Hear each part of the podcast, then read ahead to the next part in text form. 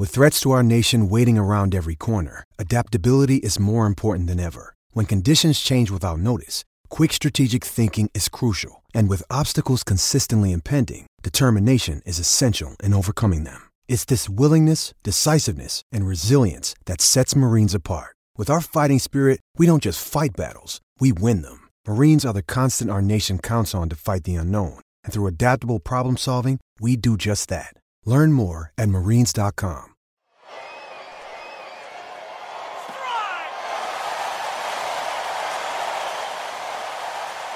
Hey guys, uh, new week, new show. Welcome to show number 12 of the Curt Schilling Baseball Show, aptly named because that's me.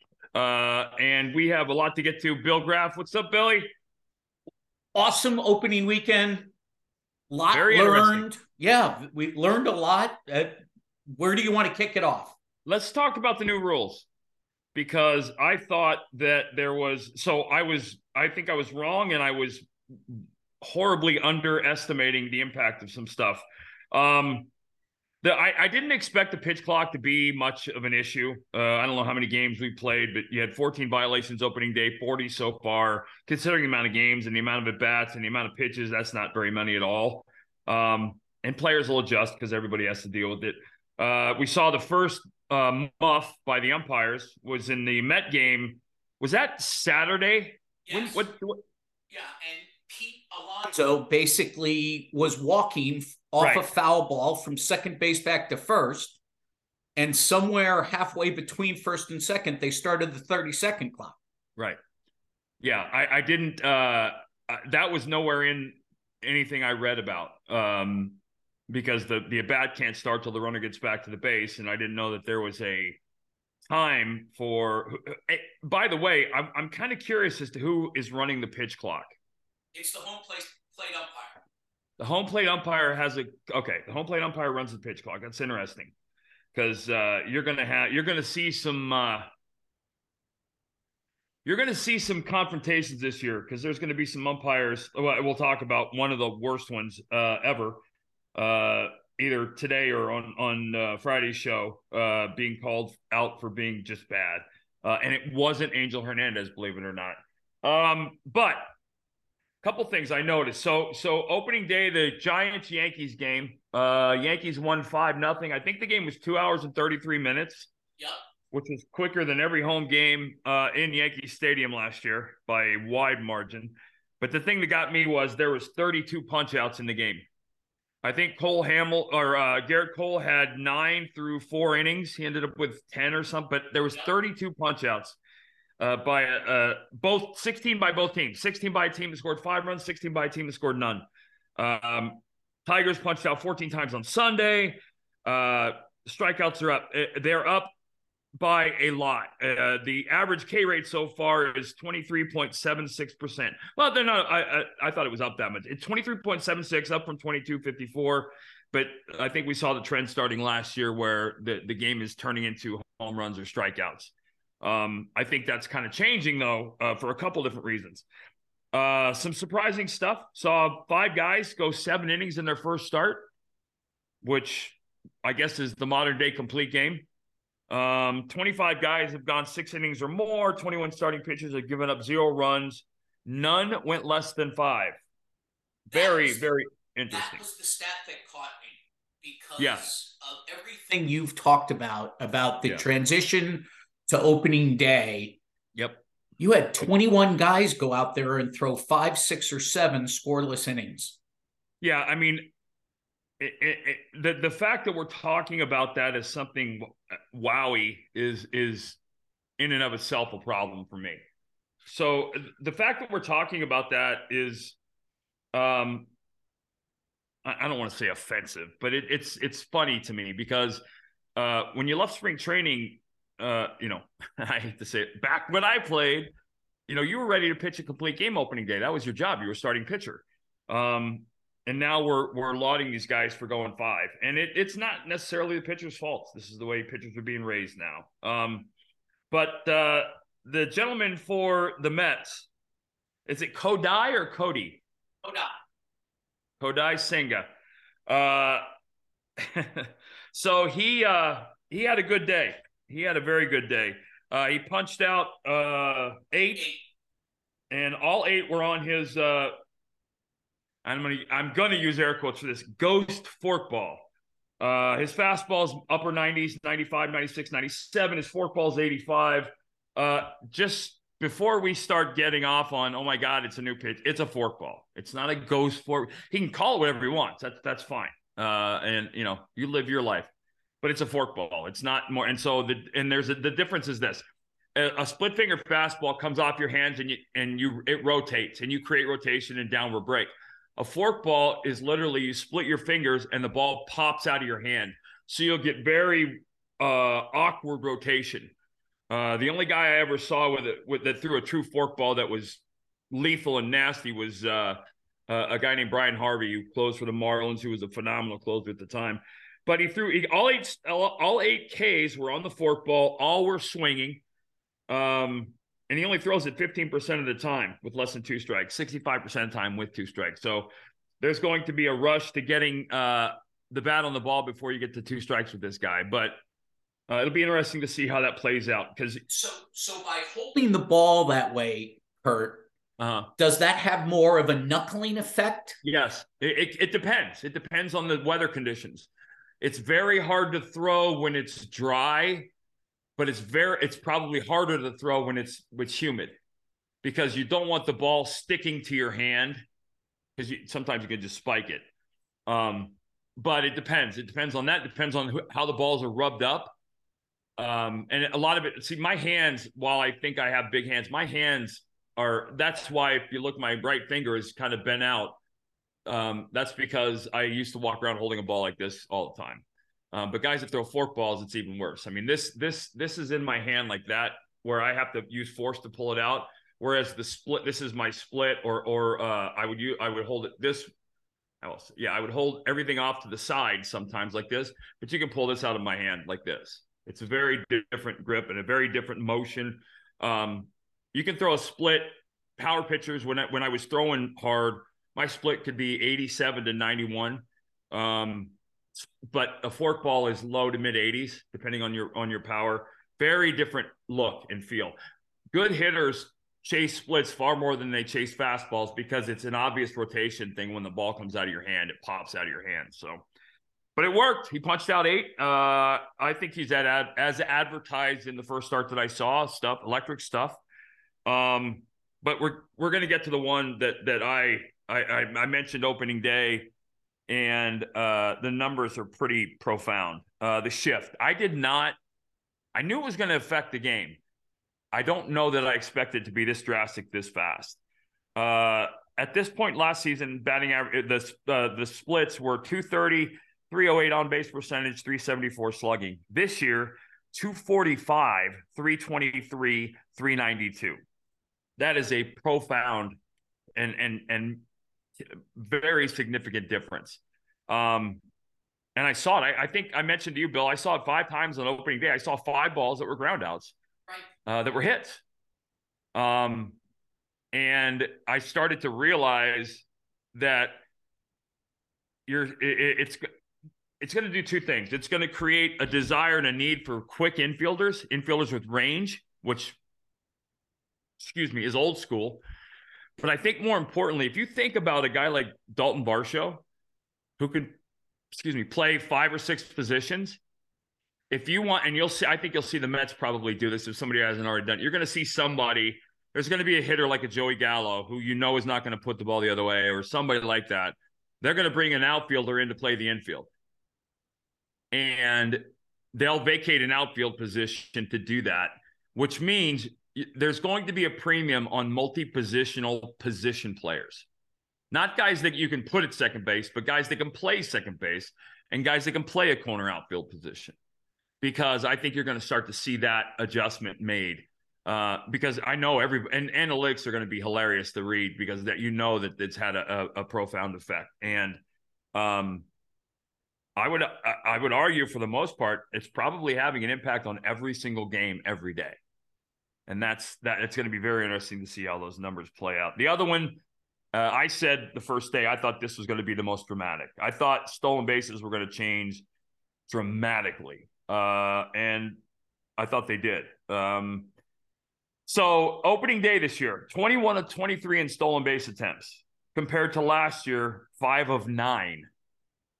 Um, most successful stolen base on any day of baseball since 1907.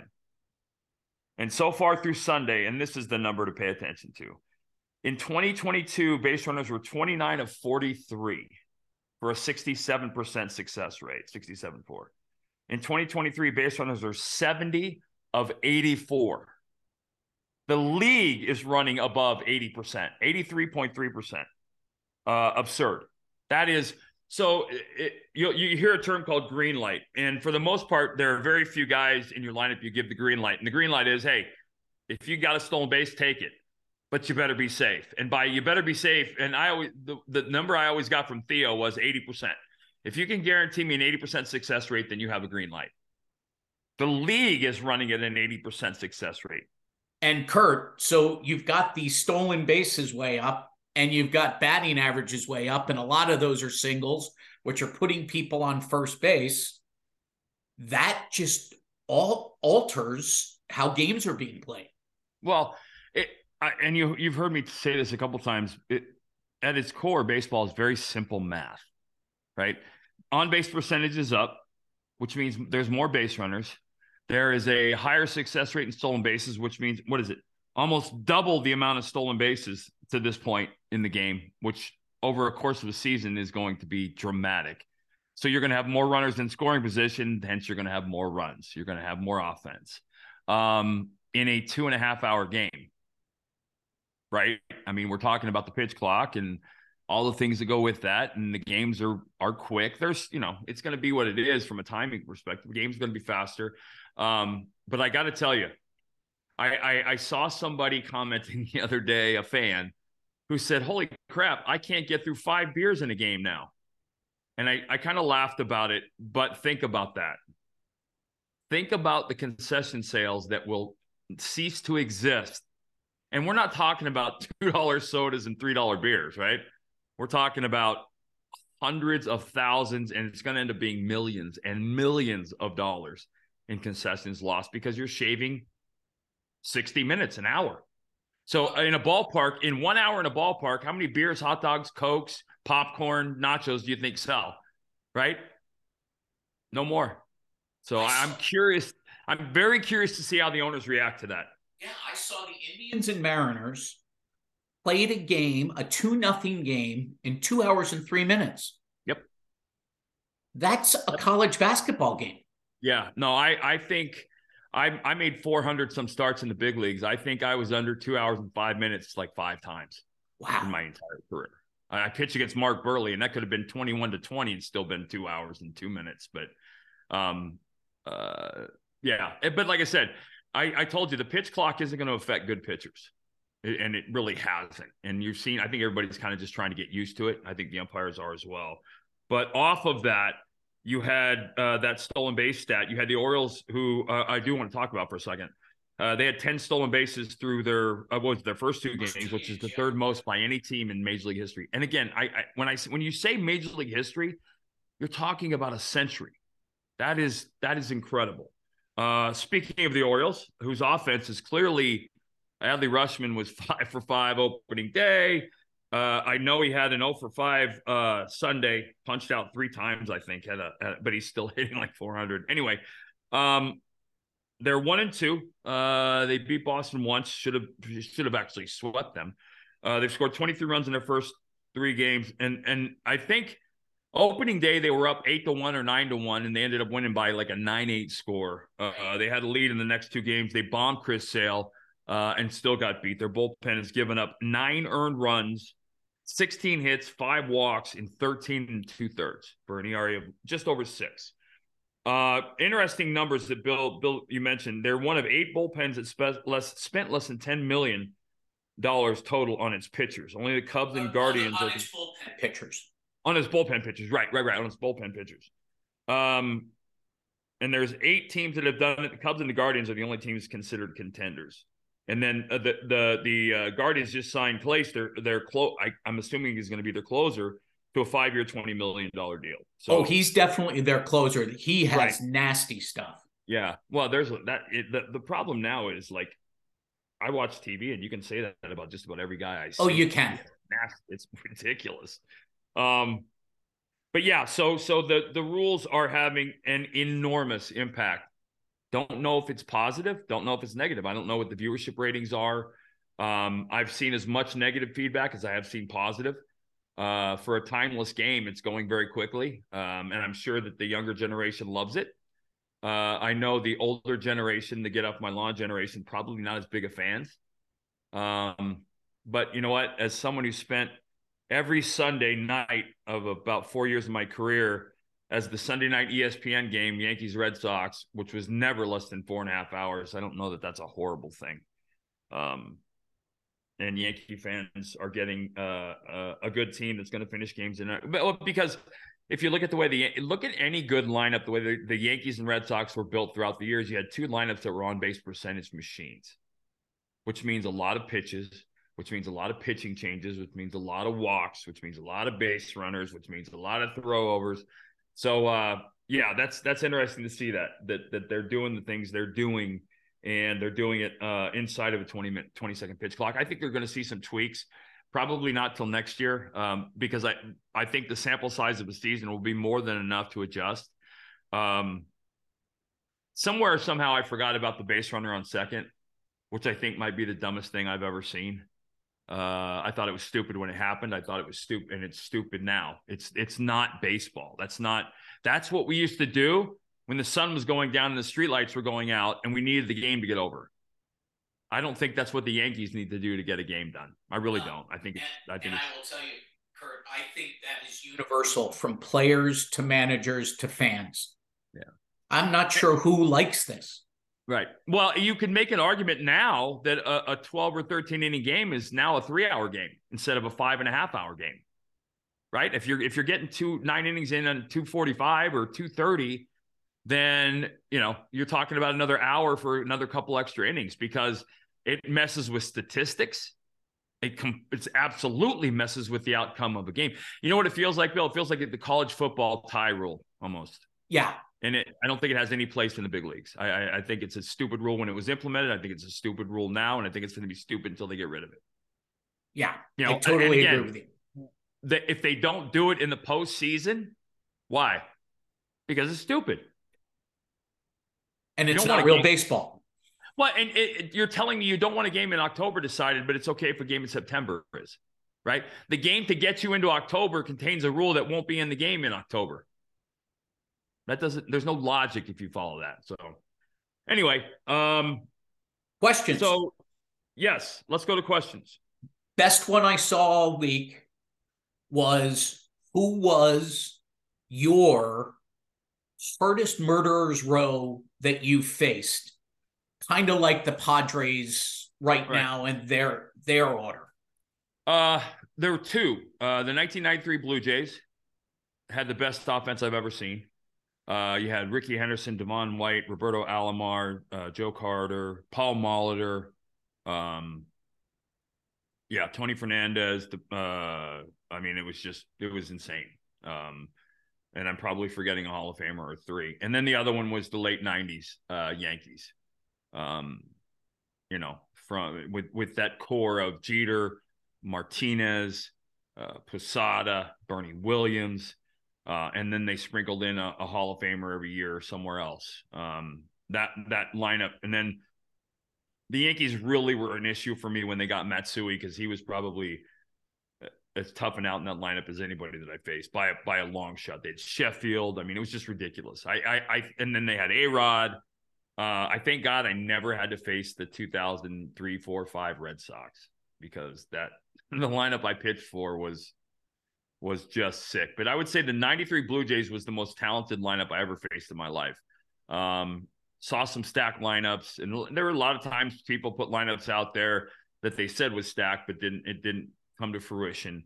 Um, and then the late 90s Yankees uh 90 Jeter's rookie year 96 97 98 99 those were all going into the early 2000s that that lineup was just stacked stacked and then the lineup I didn't see there were two other lineups that I, I, I saw one and the other one I didn't. The '94 Expos was an amazing lineup, and I thank God I wasn't in the American League to face the late '90s Cleveland Indians because that was I mean I don't think people understand what that was.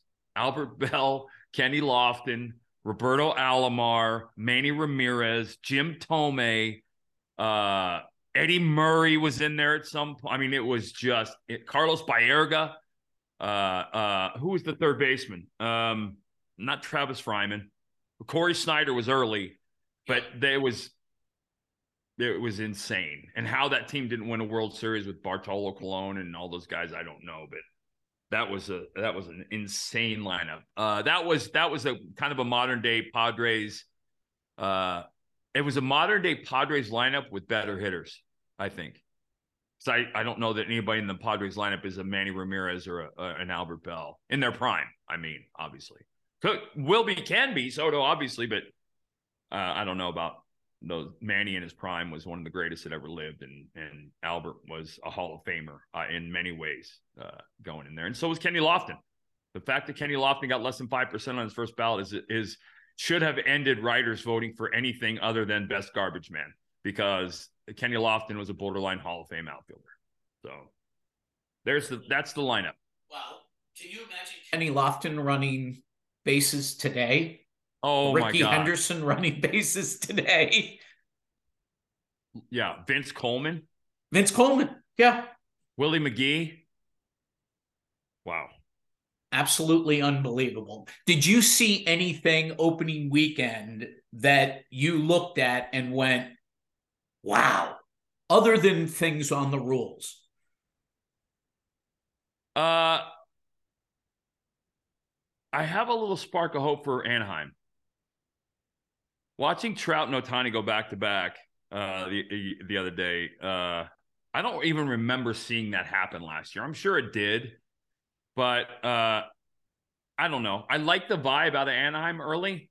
Um a lot of questions obviously, but I didn't see I mean there's I would argue that in my life there's as much talent in the game today as any time I've ever seen in my life.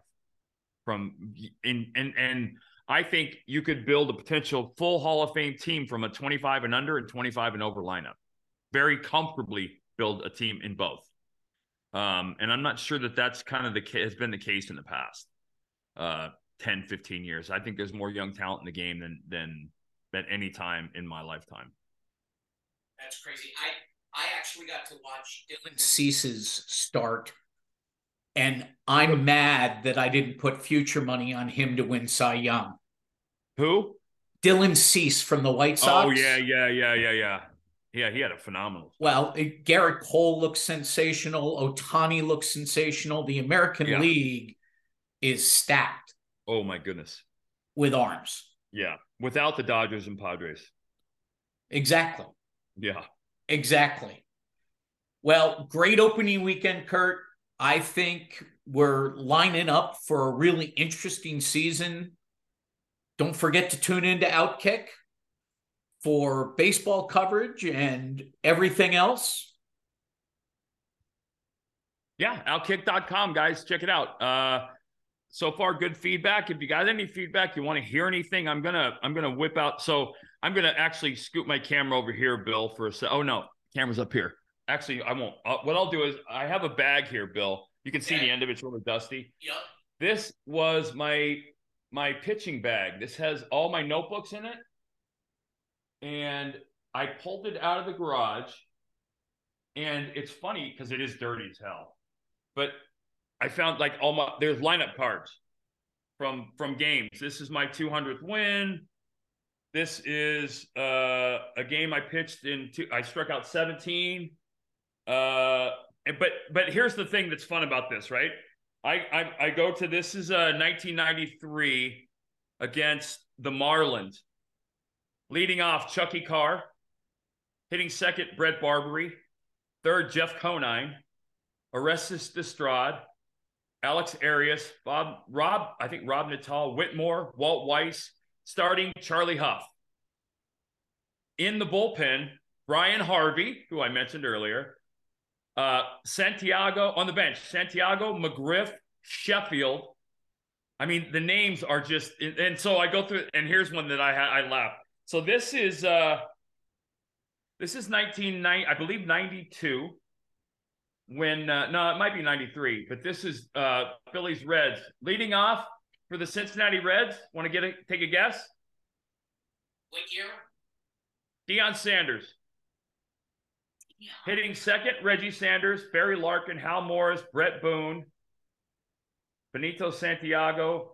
I mean, just so yeah. So anyway, in the future, what I plan on doing is uh, uh, going through this. I have my notes and my notebook stuff in there, and uh, I, I'm going to bring it out and I'm going to walk people through uh, how my notebook came to be and what it was and what it contained and all the things that go with that.